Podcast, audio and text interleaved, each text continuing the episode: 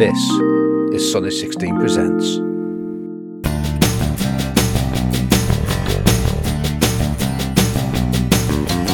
Welcome, everyone, to I Dream of Cameras, the podcast about cameras and camera collecting, brought to you by the gang at the Sunny sixteen Podcast. My name is Jeff Greenstein. And I'm Gabe Sachs. Welcome to episode sixteen, sixteen, sixteen. I, I don't even know how to process a number that large. I, no, I, I have never created a show. No, that's not true. I was about to say I've never created a show that made it to sixteen episodes, but I made it the full season on yeah, a couple of shows. That's pretty cool. Yeah, sixteen is uh, two less than Freaks and Geeks, so we've got two more. um, and I think we'll be, uh, we'll see what happens. Yes, but as we said, it's two more than Fawlty Towers. There so you go. So we are better than Fawlty Towers, yes, but not quite yes. as good. Yes, we should tell all Freaks our friends and that, and they will never speak to us again. But yes. Do you know what I think we're exactly as good as? What? Uh, My So Called Life. I think My So Called Life went. I might be wrong about that. You might be wrong about that. might be wrong about that. Speaking of television, I have a little show and tell. I'll just have to put this up on our Instagram. Let's see. I had lunch with my former writing partner, Jeff Strauss, today. Awesome. We love Jeff. Uh, yesterday was his birthday. I took him out for a hot dog, and he gave me a gift. Do you see what this is? Do you know what this is? Does this mean anything it's to you? A, I, it's a Lego piece. It is... It's not registering. Tell me. This is the character Janice from Friends. Oh, my gosh. Literally, oh, my God. This is a character Jeff and I created that now exists as a Lego minifig. That's fantastic. It, That's actually, really fantastic. It, isn't that... I don't even know how to process it's something so cool. this enormous. This is right. bigger than the Emmy. Right. The fact that, like, think of the millions that, and millions of dollars you're going to get for that. Millions. millions. I may not even have to podcast anymore. That's oh I'll be no, making don't do so that. much money off my character payment on the minifigure. It's a good approximation too. I mean, I once like you it. know that it's Janice, you can't really see anything right. else. The right. hair is great. Right. I, I anyway, think it's nice. Isn't that wonderful? So now I'm keeping that next to my Santa Chiara icon that I bought ah. in Assisi. And as you know, Santa Chiara is the patron saint of television. There you go. Of so course. I have these two icons, which weirdly look alike. Right? Oh my gosh. Sort of. Anyway. What half roll of film are you going to buy with the ninety-five cents you're going to make off that character? That's correct. I don't know what I'm going to do. Well, this is a long-anticipated episode. I'm very excited that we're doing this. As you know, several months ago, we unveiled not only an Instagram feed and a website, but an email address, i dream of cameras at gmail dot com. And many of you listeners have favored us with your thoughts and correspondence. And advice and help and recommendations advice, and on help, and on. Photographs, tips, corrections. And what we got in the habit of doing was just responding directly to people. Right. And it's great because I feel like the community of the show is growing. Do you feel like we're a cult?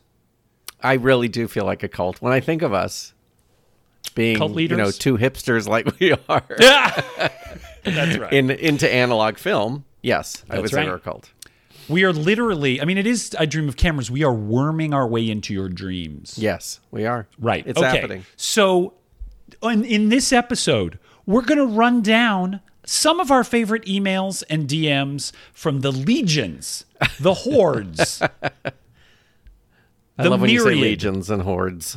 Yes. And we're just going to run them down and we'll just and react. Some of these are corrections and advice. Some of them are asks, requests for illumination. The first one comes from our friend Christian Strauf, who asks, please cover the Konica C thirty-five series at some point. Do you know the Konica C thirty-five? I really don't. I'm going to talk just a little bit about the Konica C thirty-five. Oh, I'm excited you know about this. It is a compact rangefinder camera right. from the nineteen seventies. It's roughly contemporaneous with the Canon G three Q L seventeen, the Olympus thirty-five R C, the Rollei thirty-five, uh, the Minolta Hi-Matic F. It's a entirely automatic enterprise. It has an excellent Hexanon lens, but oh, wow. basically it is a focus and shoot rangefinder. You don't really have any control. Right. But it is a very nice camera. And when I was trying to decide, as little eight-year-old me, which rangefinder camera I wanted, it came down to that list that I just described. And I think ultimately I chose the thirty-five R C because it had more sophisticated display in the viewfinder and more control. Right. But I will tell you guys, I bought a box of cameras on eBay once that had three Konica C thirty-fives in it and other miscellaneous cameras for like twenty-five bucks. Oh, These wow. things are dirt cheap, and they have a great medium wide angle Hexanon lens on them.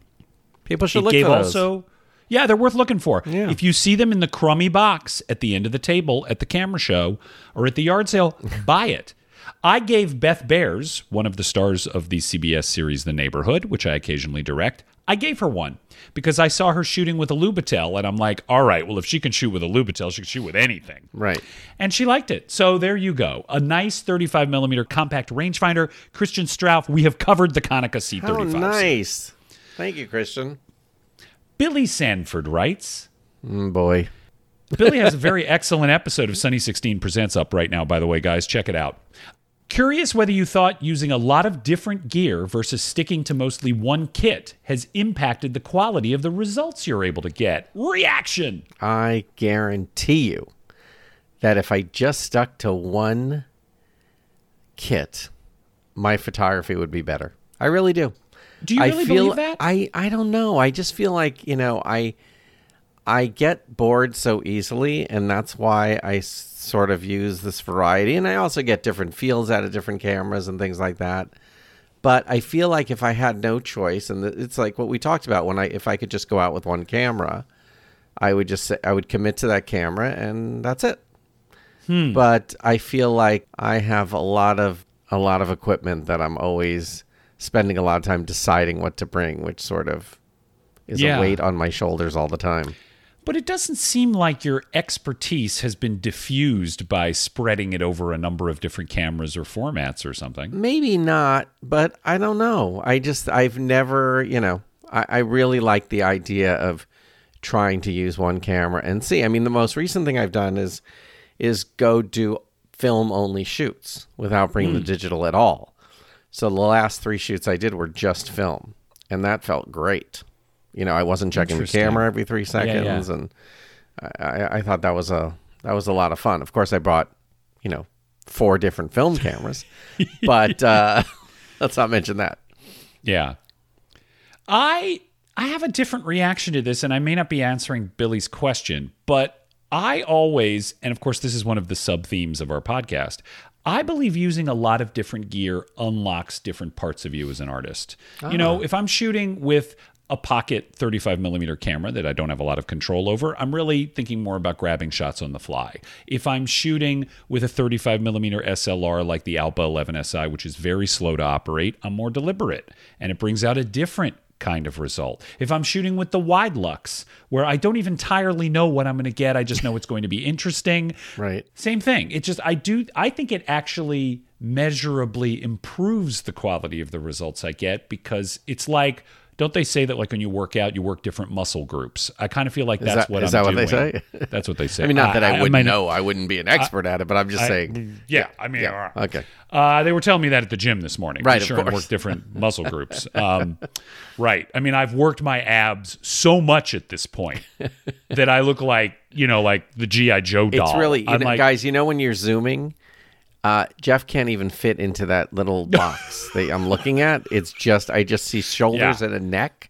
Yeah. But uh, that's yeah. fine. Yeah, so there you go. Yeah. So I don't know. I think, you know, of course there is that exercise, one camera, one lens that we've talked about, but I like to sort of spread it around. So right. I don't, it would be interesting. There have been long stretches of my photographic journey where I've stuck to one camera, but I feel like for me, spreading around gives me more, it keeps me nimble. Nice. All right. Rolf Tessem, a oh regular my gosh. correspondent. I this can guy, go on and on and on and on and on.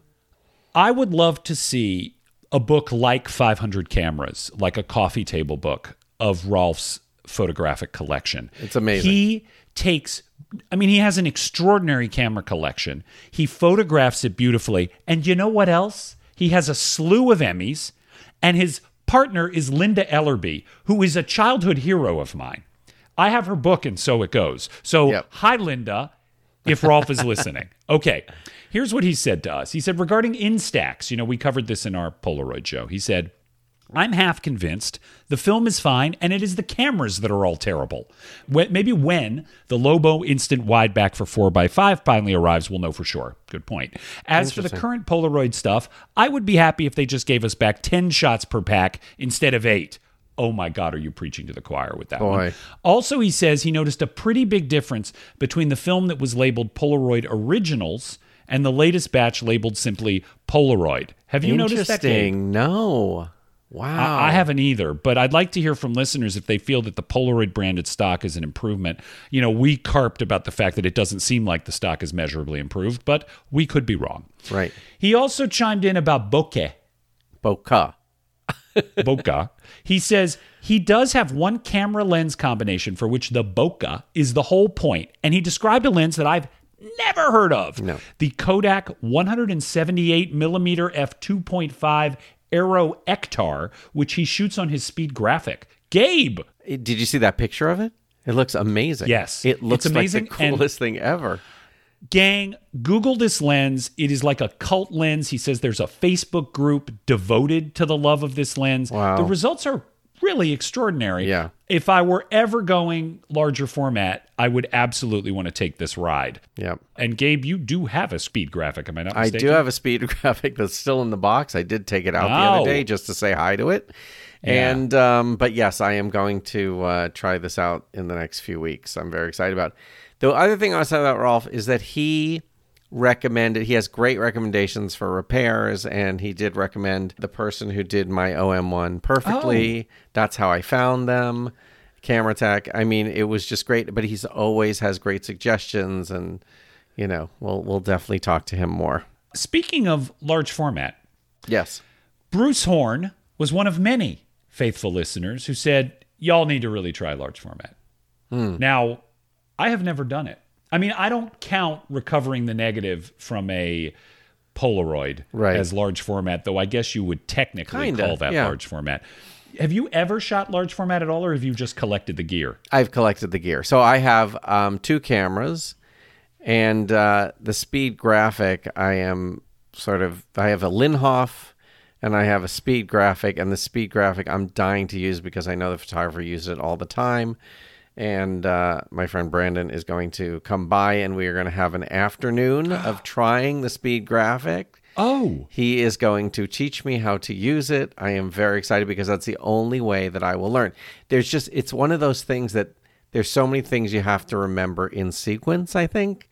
Yeah. As I've seen people do it. Yeah. It's, and also when they do really large format, that terrifies me. That's where there's, yeah. I'm going to, it's like, that's why I don't fly, fly a plane, because I would just go, oh, what's that button for?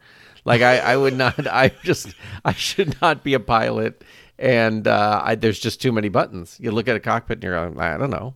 Same with a large format camera. You know, They're I've exactly the same, by the way. Did you know I've flown a plane? No, you haven't. I have absolutely flown a plane. I have soloed in a single engine aircraft. What about those buttons? There's one hundred thousand buttons in front of you. There's not that many. Not no, in no, a no. single engine plane. There's one hundred thousand buttons. It, there's if, things and there's dials. Yeah, How but I think a lot of people would look at a Contact six forty-five and say that has one hundred thousand buttons. No, no, not an airplane. But yeah, you know what? You know what happens when I drop a six forty-five? Yeah, nothing. nothing. Nobody dies. Yeah. yeah. My brother, Steven Greenstein. Yes. It's time to talk about my brother. He is Keith's twin. Keith, who is our... art director, graphic designer, and uh, O M one shooter. Yes. Stephen is his fraternal twin brother. Stephen is a P H D in mathematics who teaches at the University of Montclair in Montclair, New Jersey. His email to us was to point out a math error on a blackboard in an episode of Freaks and Geeks. Gabe Sachs. Oh my reaction. Gosh, this was so fantastic. It was so great because I got to tell you, you know, when we're... You know, look, even in the last show, in the medical drama, you're like going, yeah, yeah, yeah, I'm sure it's not done exactly like that. But, but, you know, we have time. We need to get through this episode or we're going to be here forever. It's like, you know, in those, you know, you know, detective shows when, when someone puts a shot and they're completely black out in two seconds, it never happens. There's nothing like that. They have to yeah. really, it, t- it takes a while. So, so. Especially in Freaks and Geeks, if you want to talk about, you know, we tried to stay accurate to a lot of things and everything in the eighties. I mean, yes, we could not avoid some palm trees that were supposed to be Michigan. Yes, there were things like that, and we had, you know, you know, little goofs like that, and music, I'm sure. But anyway, uh, I have to tell you that this math thing, no one caught. And so it was so exciting. I think wow. maybe someone, maybe years and years ago, but I don't think so. So this was very exciting. And, yeah, it had uh, to it had to do with the derivative formula, which was on the blackboard in a math class. Right. Um, uh, Mister Kachevsky further, is the uh, teacher. Yeah, yeah. yeah. I think. No, yeah, no, exactly. No, no, I can't remember. Anyway. Anyway, for further illumination, I Dream of Mathematics, our spin-off podcast, will be right. covering this. I should also point out that Steven is a film shooter as well. Oh, he great. has a Nikomat, a nice one too, a Nikomat F T N, a Konica Auto Reflex, the original one that could switch between half frame and full frame. Oh, nice. Oh, nice camera. And he recently got an Olympus X A because he's an avid cyclist and he wanted a small camera he could keep in his like little jersey. Oh, that's so he great. got the straight X A. I think he got, no, we got an X A, X A two. Whatever is the point and shootiest is the one that he got. But he loves it. That's great. Got a whole family of film shooters except my sister, who is a criminal defense attorney. I'm trying to get her interested. I don't know.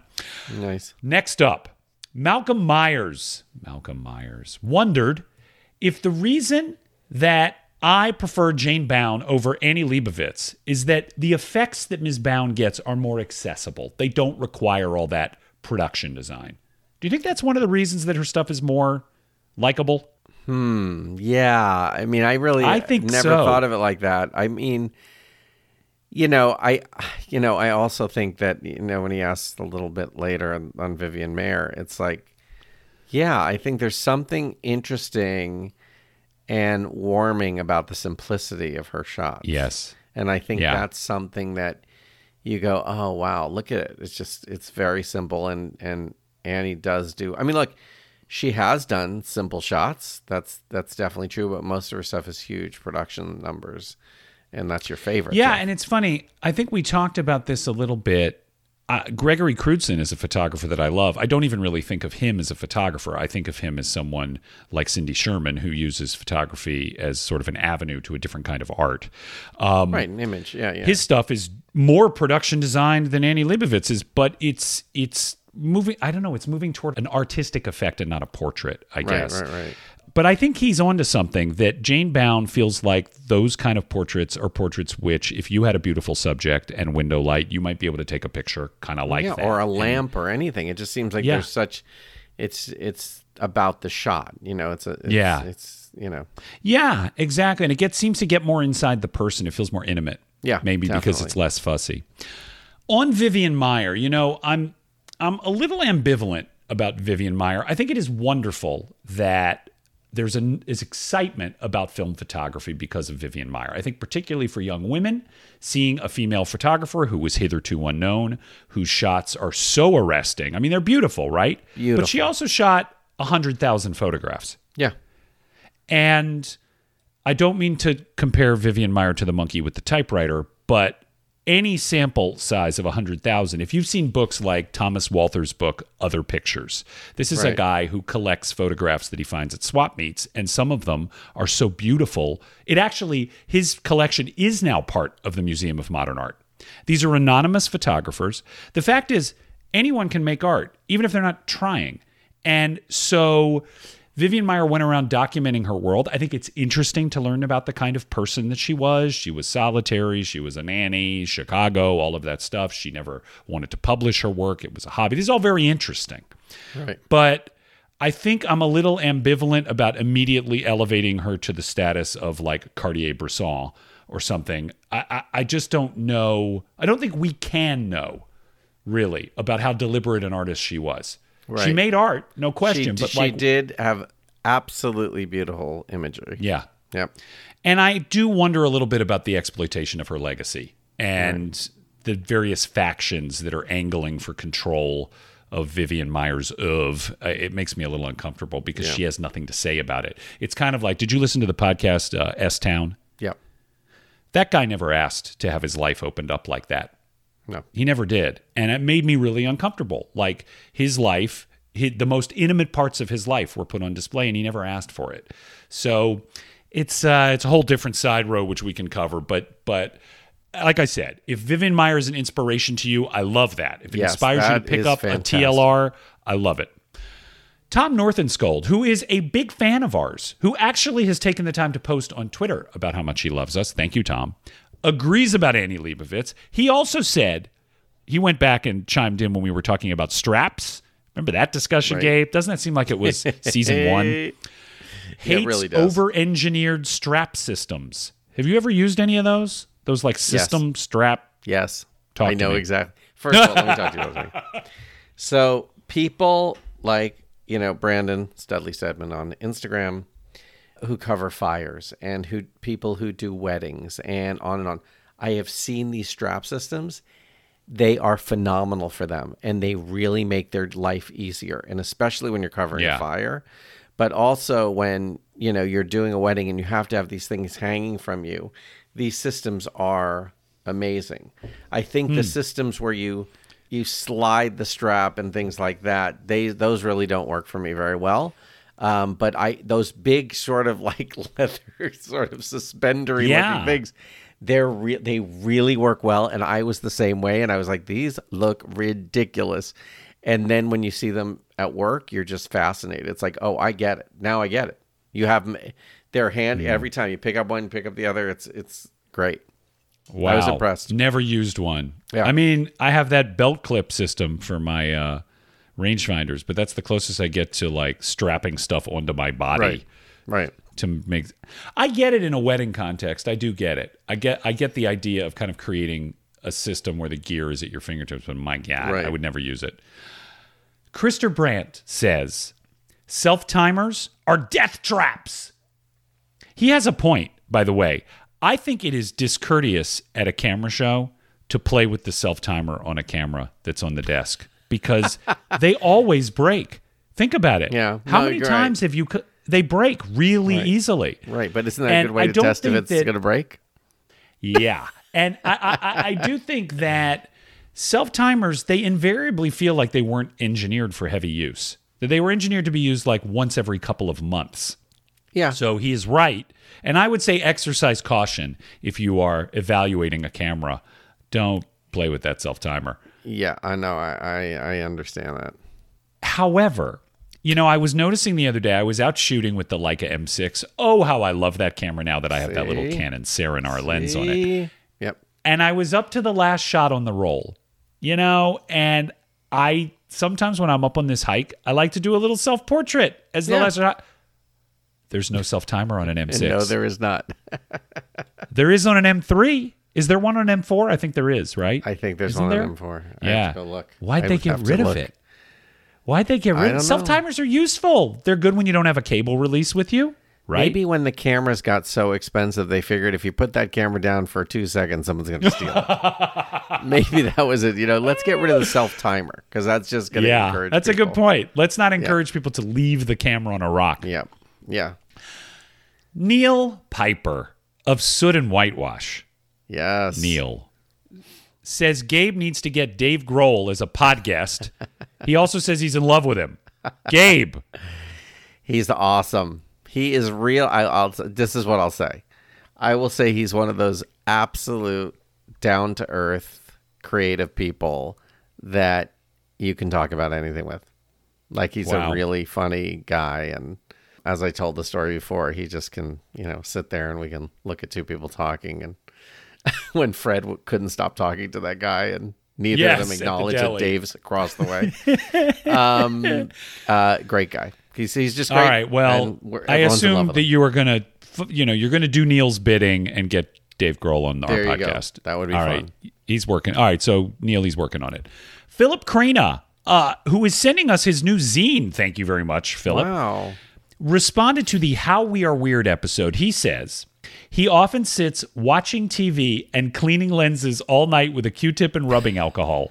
Okay, now I kind of identify fantastic. with this. Yeah. Because if I'm sitting, my little camera shelf, which is on Instagram somewhere, uh, I think I think it's one of the early posts on the I Dream of Cameras feed.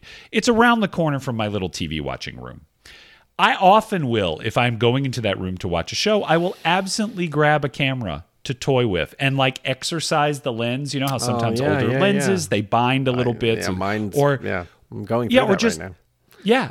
Oh, what? Really? What yeah, are you dealing with? My with? Uh, Sumalex oh. uh, one point four. Uh, someone, mm. um, Zaire, my old, old Sumalex has yeah. locked up the focus, and, and oh, no. uh, Zaire has turned me on to someone who is going to fix it. Okay. Very well, exciting. I, you know, there's that thing you have to like, you know, wind the shutter on your give camera. Give them some love. So, you have to give them yeah, some love. Yeah, give it some love. Wind it, shoot it, wind it, shoot it. I do that while watching a movie. That's I awesome. Absolutely do it. Philip also says, how about this for a How We Are Weird? I love this. He says, I always have to own the correct lens or body cap for each piece of gear. So if it's a nineteen sixty-eight Hexanon lens, I will spend thirty dollars just to get the exact era lens cap for the lens, even if I have another Konica cap in my bag of extras. This is so Jeff Greenstein. I it mean, so every me. moment of that. And in the fact that, which I've said, is just walking with my black paint M four with the newer Voigtlander uh, meter. Jeff goes, yeah. How do you feel about not having the original meter? I said, well, Mister Passive Aggressive, I think it's just fine. And then, of course, I go on eBay and I'm trying to find a black one. Yeah. Well, I had this experience recently. You know, I have my beloved Rolleiflex S L three fifty, and it came with a little screw-in, what are those things? Cap for the shutter release. What do you call it? Soft release. It came with a little right. soft release. I lost it, the original. Oh, boy. Now, I had a cheap Korean four dollar soft release that was pretty much the right color. It was slightly larger. And I used that for a couple of days. And then I went on eBay and spent twenty-four dollars for the correct soft release. Oh my so, gosh. Philip, I oh, hear you. Brother. Yeah, he understands ah. you. Yep.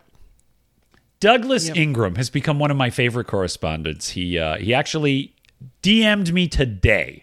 Uh, he sent images that he shot with his Canon thirty-five millimeter two point eight Serenar. And as I said, I am loving mine. He recommended that I look into the Canon L one rangefinder, which I was not aware of. Oh, boy, so me neither. That. And get this. Remember how we mentioned David Douglas Duncan in a previous right. episode, right. right? The guy who was sort of responsible for elevating Nikon's reputation, right?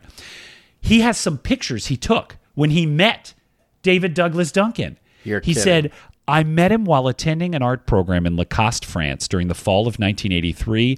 I was studying sculpture, painting, and printmaking. David was a friend of the school's director and came to do a presentation of his work and photos he took of Pablo Picasso. I have that he met book. Triple D. I have that book. I that, have. That's da- so yeah, good. Isn't that amazing? It's so cool. He met Triple D. That is pretty incredible. And Douglas, thank you for sharing that. That's that is exciting. Fantastic. Oh. Wonderful. Uh, Thor Pellion chimed in regarding L A repair shops. Thank and we're just goodness. going to pass this along. Yep. He said that he's had good luck with Walter's Camera Repair in downtown L A. Do you know that place? I have no idea, but I will I've get never in touch heard of with it. them. I'd love that. And General Camera in Pasadena. Ever heard of that nope. place? Nope. Two good tips. L A people. Very useful. Party people. And we will... Contact Good to know. them and see what they can fix. Here is one of my favorite emails, and this could be a whole episode, but let's spend a few minutes on this. Anthony Rue, who is Kino Pravda on Instagram. Mm-hmm. Of course, I love that. I wrote a third of my thesis on Ziga Vertov. He said, I'd love to hear the two of you talk about films and cinematographers that influence your film photography. Wow. I was watching The Big Gun Down on Criterion, and it made me want to shoot my Horizont panorama camera. Same with the bonkers Japanese comedy Killers on Parade. And I think about Vender's Wings of Desire and Godard's Two or Three Things I Know About Her. Every time I look through a camera, I'm sure you both have opinions about influences. Go to town, Gabe. Oh my gosh. I mean... Great topic. Wexler. I, I, you, you seriously, we can go on and on and on with. Okay, with how you start. That's shoot. so funny. You, you've mentioned Haskell Wexler before. Tell me, like, what if well, his stuff? Just the. I mean, I, I. Here's how I look at it. To be honest with you, this is how I look at. Um, when I see film, I I look at the scope and I look at the close-ups because I am so about portraits. So mm. I look at how things are covered in portraits and lighting and simplicity and, you know, natural light and like all this stuff sort of, that's how I'm looking at it. So I sort of don't credit. I mean, I obviously I credit a lot of people, but I'm really looking for those pieces. Like, of course, I love these giant, you know, amazing, you know, landscapes and all that stuff, but that's not what I do. So yeah. I enjoy that because I love film. But right. as far as like these, um, you know, anything that's that has these interesting close-ups, or you know, or just or or something that's maybe a little bizarre, or maybe like in Sunset Boulevard. I mean, some of those shots are crazy town, and you're just going, it's perfect. I mean, that's sort of, yeah.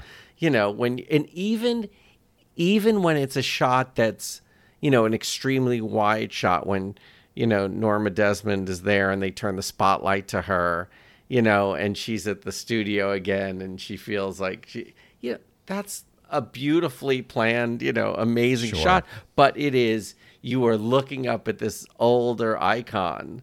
And, you know, it's yeah. like, especially when they take the spotlight and turn it to her and she sort of, her head turns up. And, you know, oh. that kind of stuff, though, you look at those shots and go, wow, look what you can do with a wide, like a huge wide shot and a character up on something. I mean, there's so many ways to shoot things, and they're very sim- simple to do. And I think that that's one of those things that you just, you know, any of those classic lens, uh, classic movies where, you know, it was really the D P's game. The director would say what he want, but there were no monitors like we have today. Right. And uh, so they would, you know, compose, say what they'd want, and they'd get these amazing shots. Just, you know. Those were, God, those are great, great influences you just ran down, and surprising. I love that those are your references. But let me give one more. I'm sorry. sorry. Yeah, go just, for it. Is, go for there's it. There's one more thing. In something like Rear Window, you know, if you think of the two of them, like the way that Hitchcock created intimacy, you know, you're seeing those shots and you're just going, oh, I would kill to have a portrait of this. Or I would, yeah. you know, it's, that was very complicated, but it's still just, you know, since it was a studio, but beautifully done. Like, I'm always looking at, at those, how they do those singles of um, actors right. and actresses. Anyway, go God, on. Sorry. That's so cool. No, I love, I love what your references are because they're so different than mine. Yep. I love that. The filmmaker whose work changed my life.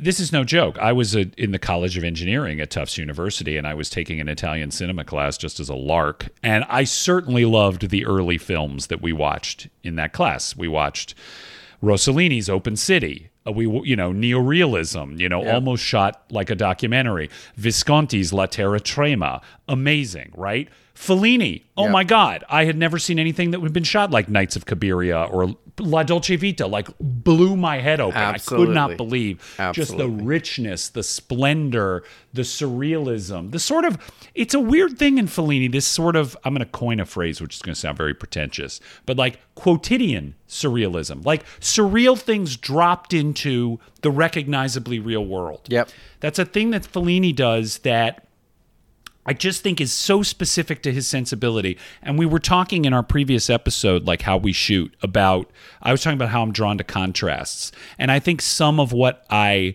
get about looking for those juxtapositions comes from my love of Fellini's films. Looking for those discordant elements or those right. contrasts come from the way he creates that contrast between the real and the fantastical in his films. But the filmmaker that changed my life was Antonioni. And the Italian cinema professor, the film that she saved for the last film we saw in the class was Antonioni's film Eclipse, which is not a film that anybody really likes very much.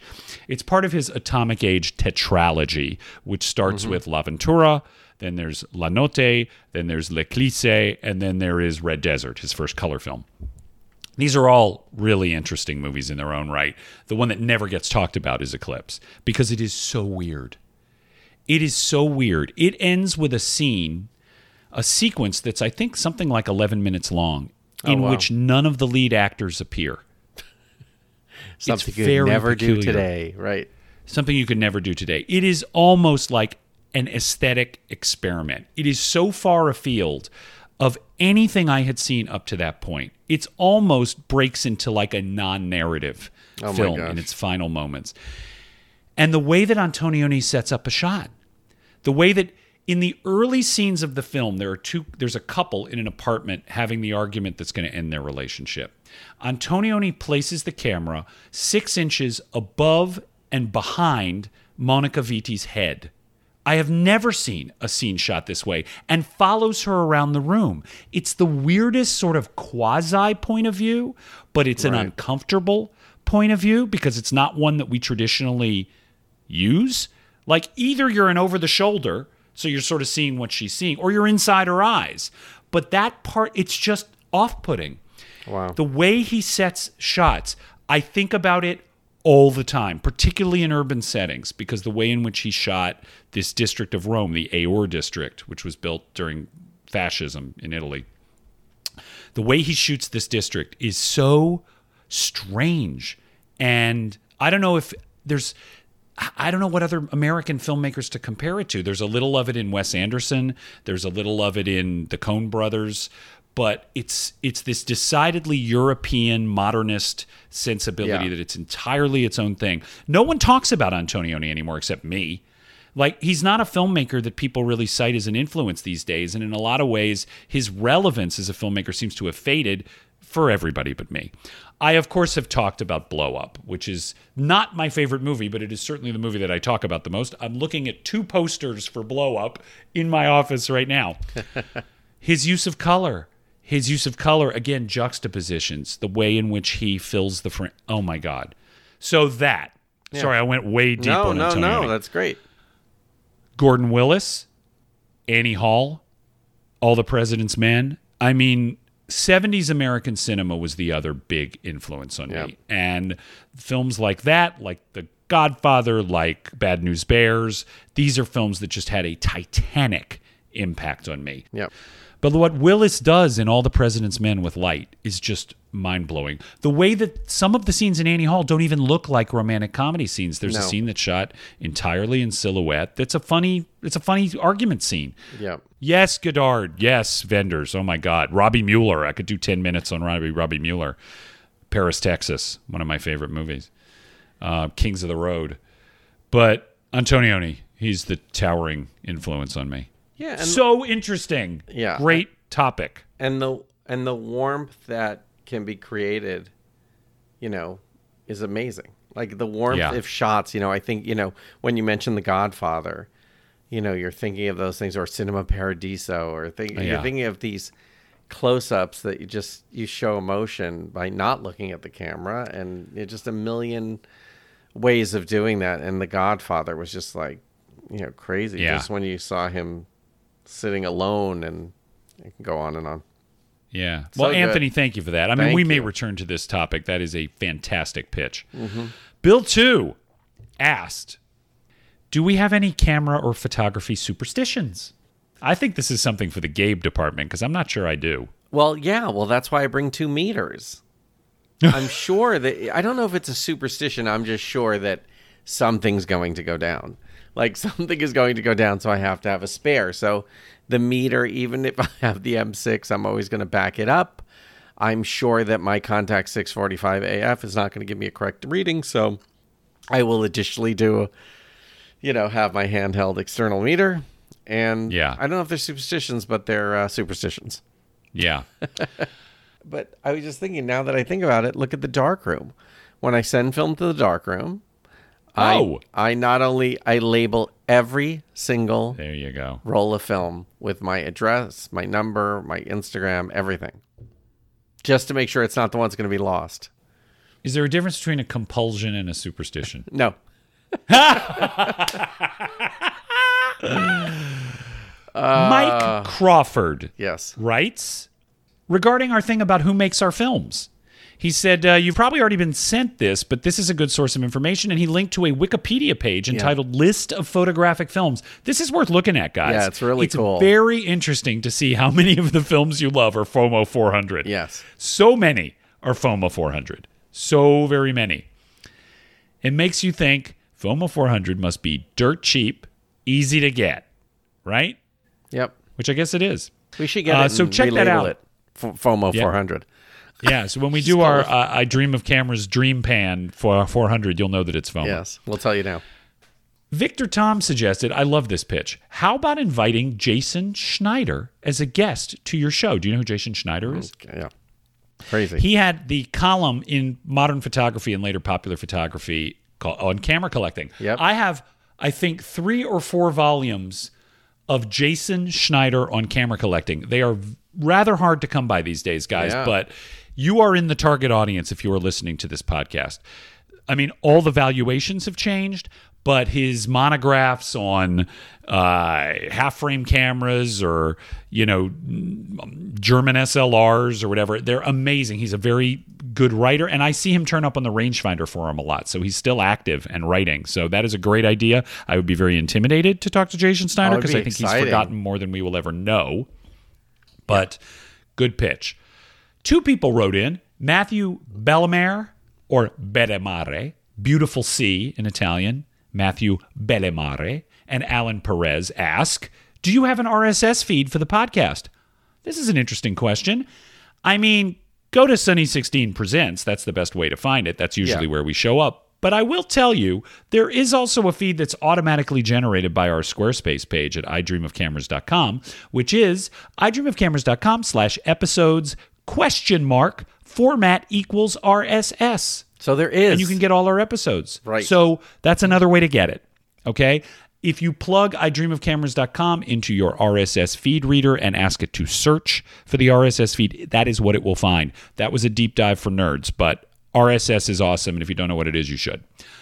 Next, this is in your department, Gabe.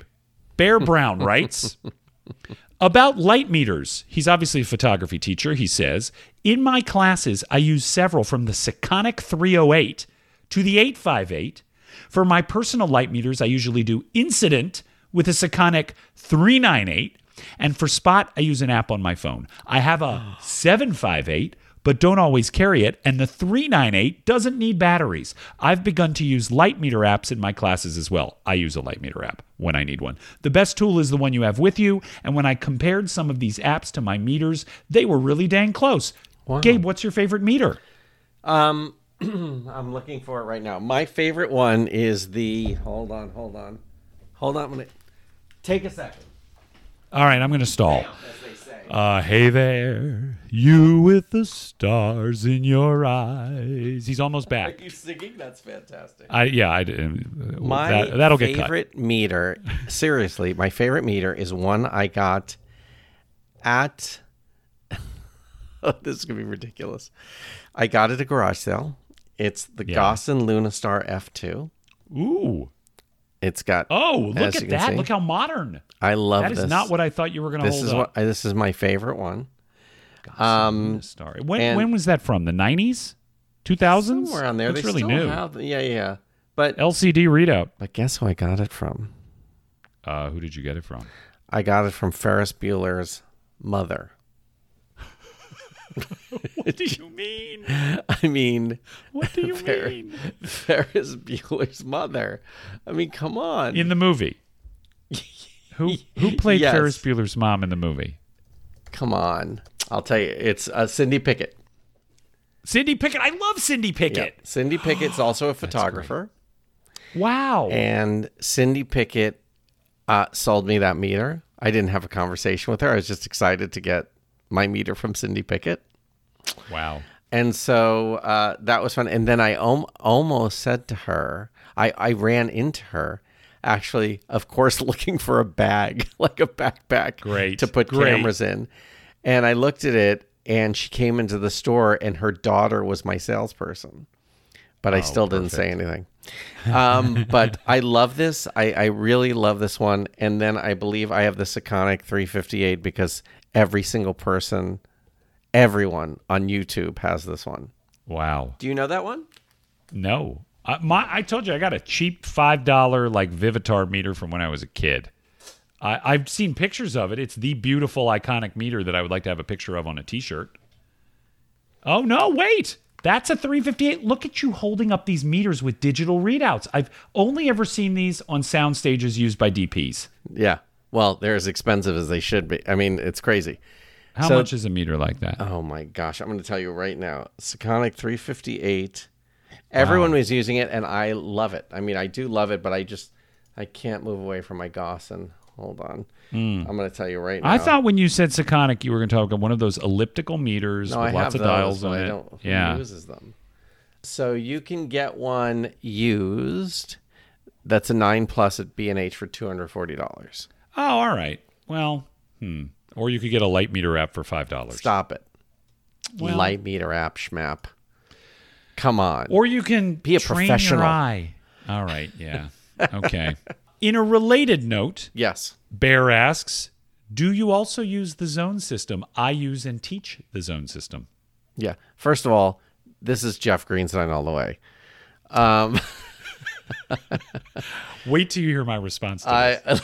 Let's hear your response to that. I do not use the zone system, but I've read Let all about it. Let me tell you it. why I don't use the zone system. I, I understand the zone system, I think. I would like to think. Okay. This could have gone in the Strong Opinions episode that oh, we did boy. last week. Fight us again. You ready? Oh, my God. Yes. You guys, yes. get ready. Ansel Adams is the most boring writer of all time. I find his prose turgid, lacking in fluidity, witless, and unreadable. I have tried to read the print, the camera, the negative dozens of times. Dozens. And it is the greatest sleep aid ever devised. So I have... Gabe is ready to jump on me. So that no, is I just, why I, I just got a text that said our system. podcast is canceled, so I thought we should just probably stop talking. Ah! I didn't know. If, I didn't. I didn't know if uh, that had any effect. Uh, oh God! Because we love Ansel Adams and uh, everything I, he writes. But okay, go on. Since it's our last episode, that's it. I'm just. I'm just embroidering. He's so boring, and I would love for a writer like Bear Brown to write an, a, a textbook on the zone system. That would be awesome. Because he's funny. Yeah, he wrote like a, a nice like an email, updated like version. Yeah, yeah, yeah. Somebody oh do like, you know how they update the King James Bible every once yeah. in a while so yeah, that kids sure. will want to read it? Give me a textbook about the zone system written by Kai. I bought yeah. Kai's book, by the way. It's coming out in a couple of weeks. Oh, that's great. Kai from Digital Rev has yeah, a book yeah, coming yeah. out on analog photography. Somebody like that writes a book on the zone system. Then I will read it. Ansel Adams, my God. Amazing photographer, but God did not give with both hands. He is not a writer, in my opinion. Okay. Did you see terrible. a sitcom? Did you ever see a sitcom? Oh, my God. He's funny as hell. It's Ansel. You know Ansel Elgort, named after Ansel Adams. His dad was a photographer. Oh, my goodness. Arthur Elgort. Well named done. Him. Y'all talked about expired film, and I was using it at first just to run through a new acquisition or check out one of my collection that had been sitting on the shelf for a while. Now I find shooting expired film a nice adventure and surprise. He compensates the I S O by decade and processes at box speed. Gabe, do you do compensate by decade? I don't compensate at all, and here's why. Because I think it was Hamish Gill. I think those guys did um, said just shoot it. Like there was an article yeah. on there that said, just shoot just it. Shoot it. Just shoot yeah. it. It's like, okay, yeah, sure, compensate. But no, I don't compensate at all. I just shoot it. And I have some very, very old film. Yeah. I mean, very. I I have a roll that was Phil Stearns. What? Yes. I mean, really oh my old. God. Like all, all unexposed fifties. Roll of film? Unexposed from the fifties or forties. That Phil yeah. Stern gave you. Holy cow. Yeah.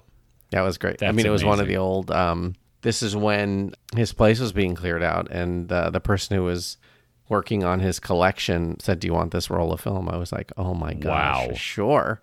Are you ever going to shoot that roll or just keep it as an iconic so. I'll show it to talisman? You. Yeah. yeah. Finishing out what Bear wrote, he said, regarding instant film, I use mainly Instax film in several cameras, including my Bush Pressman Model C and Crown Graphic. In my production classes, I don't allow my students to turn on their digital camera until they have lit and we have shot a proof on Instax. How much Ooh, do we love this guy? Wow, that's fantastic. I'm trying to teach them to trust their tools and learn the process instead of immediate gratification or lighting by staring into the monitor all the time. Wow. I really would love to take a class with this guy. Yeah. Great, right? Our friend Ethan Moses... Yay. Ethan is a titan in the film community, Camera Dactyl. If you're not following on Instagram, you should. He built a large format camera. Did you see that? Mm-hmm. Have you seen that large format thing that he built with the giant sixteen by twenty? Amazing. Oh, my God. Insane. Here, I'm just going to read the bulk of his email out he had some great reactions to what we talked about in our last episode. He said, loved Believing is Seeing by Errol Morris. There is no higher endorsement than that. The photo of the cannonballs was not from the Battle of the Bulge, but the Crimean War, the first war covered photographically. Thank you for that correction. Along the vein of plainly written, wonderfully funny, and very enjoyable books about the history of photography, I would highly recommend The Ongoing Moment by Jeff Dyer. That's Jeff with a G. He is right. You ever read yep. that book? Yep. Great book. I kind of dig L C D readouts inside the viewfinder, though I hate when they leak. L E Ds are okay, but match needle is clearly the coolest solution. I'm surprised that didn't come up in the discussion. Yeah. You know what's funny? We didn't mention this last week, but we had an abortive run at the Fight Us Again episode, which had some sound problems, so we re-recorded it. We did talk about needle and lollipop in the first run, and how That's needle and lollipop right. is That's perfect. Right. Needle and lollipop is perfect. There is nothing wrong with needle and lollipop. He is right. L E Ds are perfectly fine, but the needle and lollipop system is great.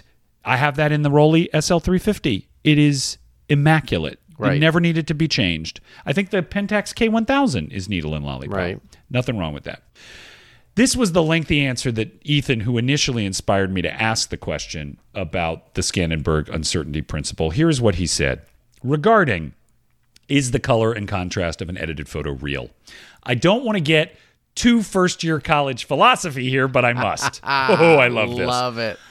Nothing is real. Everything is a transformation of reality into sense, into perception, and maybe a few things in between, depending on how you describe it. But also, on a more concrete level, film and digital sensors alike are physically transforming something about reality into some information. This is a destructive transformation, that is, you cannot recreate reality one hundred percent from it, and so things like color and contrast in a photo are, and always have been, a product of the multiple transformations between light, film, light again, and paper, all dependent on emulsion and chemistry transformations.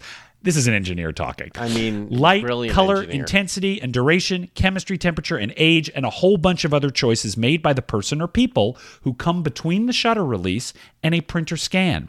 I bet I sound like a broken record of the greatest hits of Reddit here, but in that no choice is a choice in itself, there is no possible non-manipulated state or natural state of a photo. There are only good photos and boring photos, pleasing colors and ugly ones, and I think we can agree there is no objective, concrete measurement of that. How wow.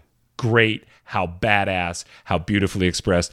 I would read an Ethan Moses book, too. Oh, absolutely. That is oh my right gosh. On the money. Can you imagine?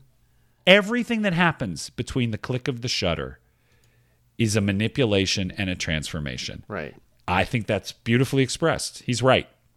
I think it's something we're thinking about when we talk about the characteristics of a paper or a lens right. or a light source, or it's all shifting. It's yeah. all competing. It's a, it's beautiful. Interesting. Finally, boy, we're not going to be able to get deep into all this, but I want to read the contents of this email and maybe set this as a maybe a possible further discussion. James McNellis, a new correspondent, sent us an amazing email where he reeled off six topics, all of which are great. One, digital cameras that look and handle like film cameras. What are your opinions on this design strategy? For example, the new Nikon Z F C, the Fuji X series. He's also talking about my Olympus Pen F. And right. similar products from digital camera manufacturers, especially now that film is regaining popularity. Interesting, right? Hmm. You want to react? We got a minute or two. What do you think of it? Um, what do you think of cameras that are supposed to look like film cameras, but they're digital? Okay, so I, uh, yeah, I've thought about this, and you know, I, I do like the Leica version of this. Okay, yeah, but there are some. There's a lot that sort of look like Leica, and they're digital cameras. There's a few. There's a number of those cameras that sort of look like an old camera. That my issue is. But if I think back and I start criticizing that, it's like, well, look what they did in the old days with the Leica three and the Leica three F and the Canon, and they all look sort of very similar. Yeah. So I don't know if, how I can criticize it, but, you know, I think they kind of look cool when they look like old cameras. I'm just going to say that.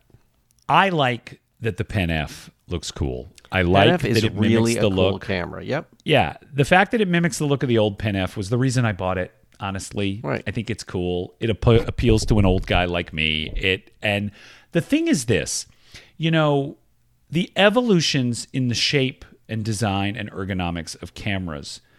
Those advancements were designed to make cameras easier to use. And yet they were also built around a camera that had a film plane, for example, right, right. and needed to be loadable. And it's funny that digital cameras have kind of retained that same shape, primarily because we're used to it. You remember those the brief vogue of cameras that were shaped more like video cameras? Yep. You know, you'd like totally. hold them in your hand. Yeah, because in a lot of ways, that's a better way to hold a camera. Right.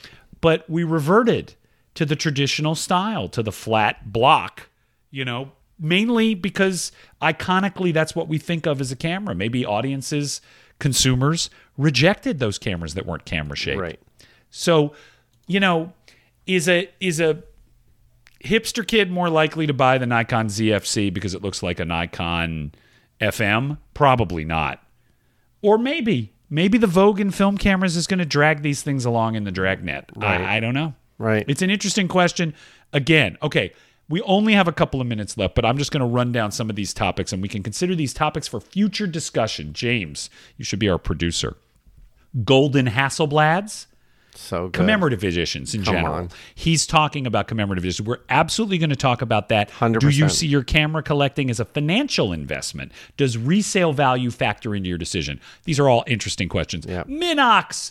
Oh, James. He wants to hear us talk about Minox. oh, I will Jeff absolutely can talk be a whole doing episode that. On this. Yes. Yes. We have talked about Minox in the past, James, so go back. You can hear me rhapsodize about the Riga Minox and the Minox C. Leica, the good, the bad, and the ugly. Well, we have talked about doing an all Leica episode, and I think that probably is yep. inbound. He also chimes in about large format and asks, perhaps we should consider interviewing someone who collects and shoots with large format cameras. That's probably a good idea. Yeah. New versus vintage. Also, he asked, as part of camera collecting, do you ever come across collections of negatives from other photographers? This is the Vivian Maier yep, paradigm. Absolutely. Do you bu- How do you sort and store your own negatives? Are there stories or memories you associate with specific roles that you'd be willing to share? Great ideas. These are James, fantastic. End to end, great ideas for future discussion. And so, as we close out a fast-moving episode. Wow, crazy. Thank you for these emails, everybody. We're going to cover some of these topics in future episodes, but we want to blow the doors open. You're only supposed to blow the bloody doors off. uh, that was the worst Michael Caine you'll ever hear. We are going to blow the doors open and say, guys, keep it coming. Guys and gals, Definitely. By the way, these are all emails from men, women of the podcast world. Chime in. We know we have female listenership because we see it on i dream of cameras dot com. It's yes, actually do. fifty-fifty. Yep. So let's hear from the women. What would you like to hear on the podcast? Do you want to hear more female voices on the podcast? It's something Gabe and I make an effort to do. So let's hear from y'all as well. Write to us as much as you can. Don't think you're writing too much. You can write as many emails or D Ms or whatever. We love to hear yes. from you, and it's always informative, and we're very excited about our listeners. Yes. So again, our email address, primary mode of discourse, through i dream of cameras at gmail dot com. You can feel free to D M us as well on the I Dream of Cameras Instagram feed. And of course, Gabe Sachs is Gabe Sachs on Instagram. I am S. Jeff Greenstein on Instagram. Hit us up, as the kids say. Please get in touch with us. We are very excited to hear suggestions. And please send recommendations. I mean, I can't tell you. If you guys know a repair person that's fantastic and you love them for some obscure camera, let us know. Yeah, I remember Car Talk used to keep, maybe we'll do this on our webpage, they used to keep a list of Car Talk approved repair places. Oh, that's great. And so I think maybe we'd start like to start to do a clearinghouse of that so that you can refer to your local repair place, you yep. know, see if they're good. Yep. Testimonials. So tell us your favorites in your town. Yep, exactly. What a whirlwind this has been. I worked with a writer who thought that it was the word, that it was whirlwind. He also thought that there was a word, misled. That misled. Meant the same thing as misled. Oh, misled. Yes, I see. Yeah, he, hmm. he thought that was a word. This is an Emmy-winning comedy writer. It happened. Misled. Anyway, this has been a whirlwind. Thank you. Oh, thanks, everyone. And thanks. Special thank you to Keith Greenstein and Fred Corey, our team. Those are our people. That's you right. know, amazing graphics and amazing music, and uh, it makes us better. We're very appreciative. And now great photographers both. Keith yeah. is totally into his O M one. Fred's yep. into his Rolleiflex. We've done it. It's All right. Exciting. We will see you soon, gang. Gabe, any final thoughts as we close out an episode that I would like to call Reciprocity Success? Yes. My final thought is... thank you, all of you who have come to me and said, will I sell one of those cameras? Because I may start doing that. Ah. A lot of you from that episode, when you were trying Do to thin out my nineteen, they said, look, I'm interested. So uh, I may be giving some away and selling some. It's very exciting. All right. Enjoy the week or two.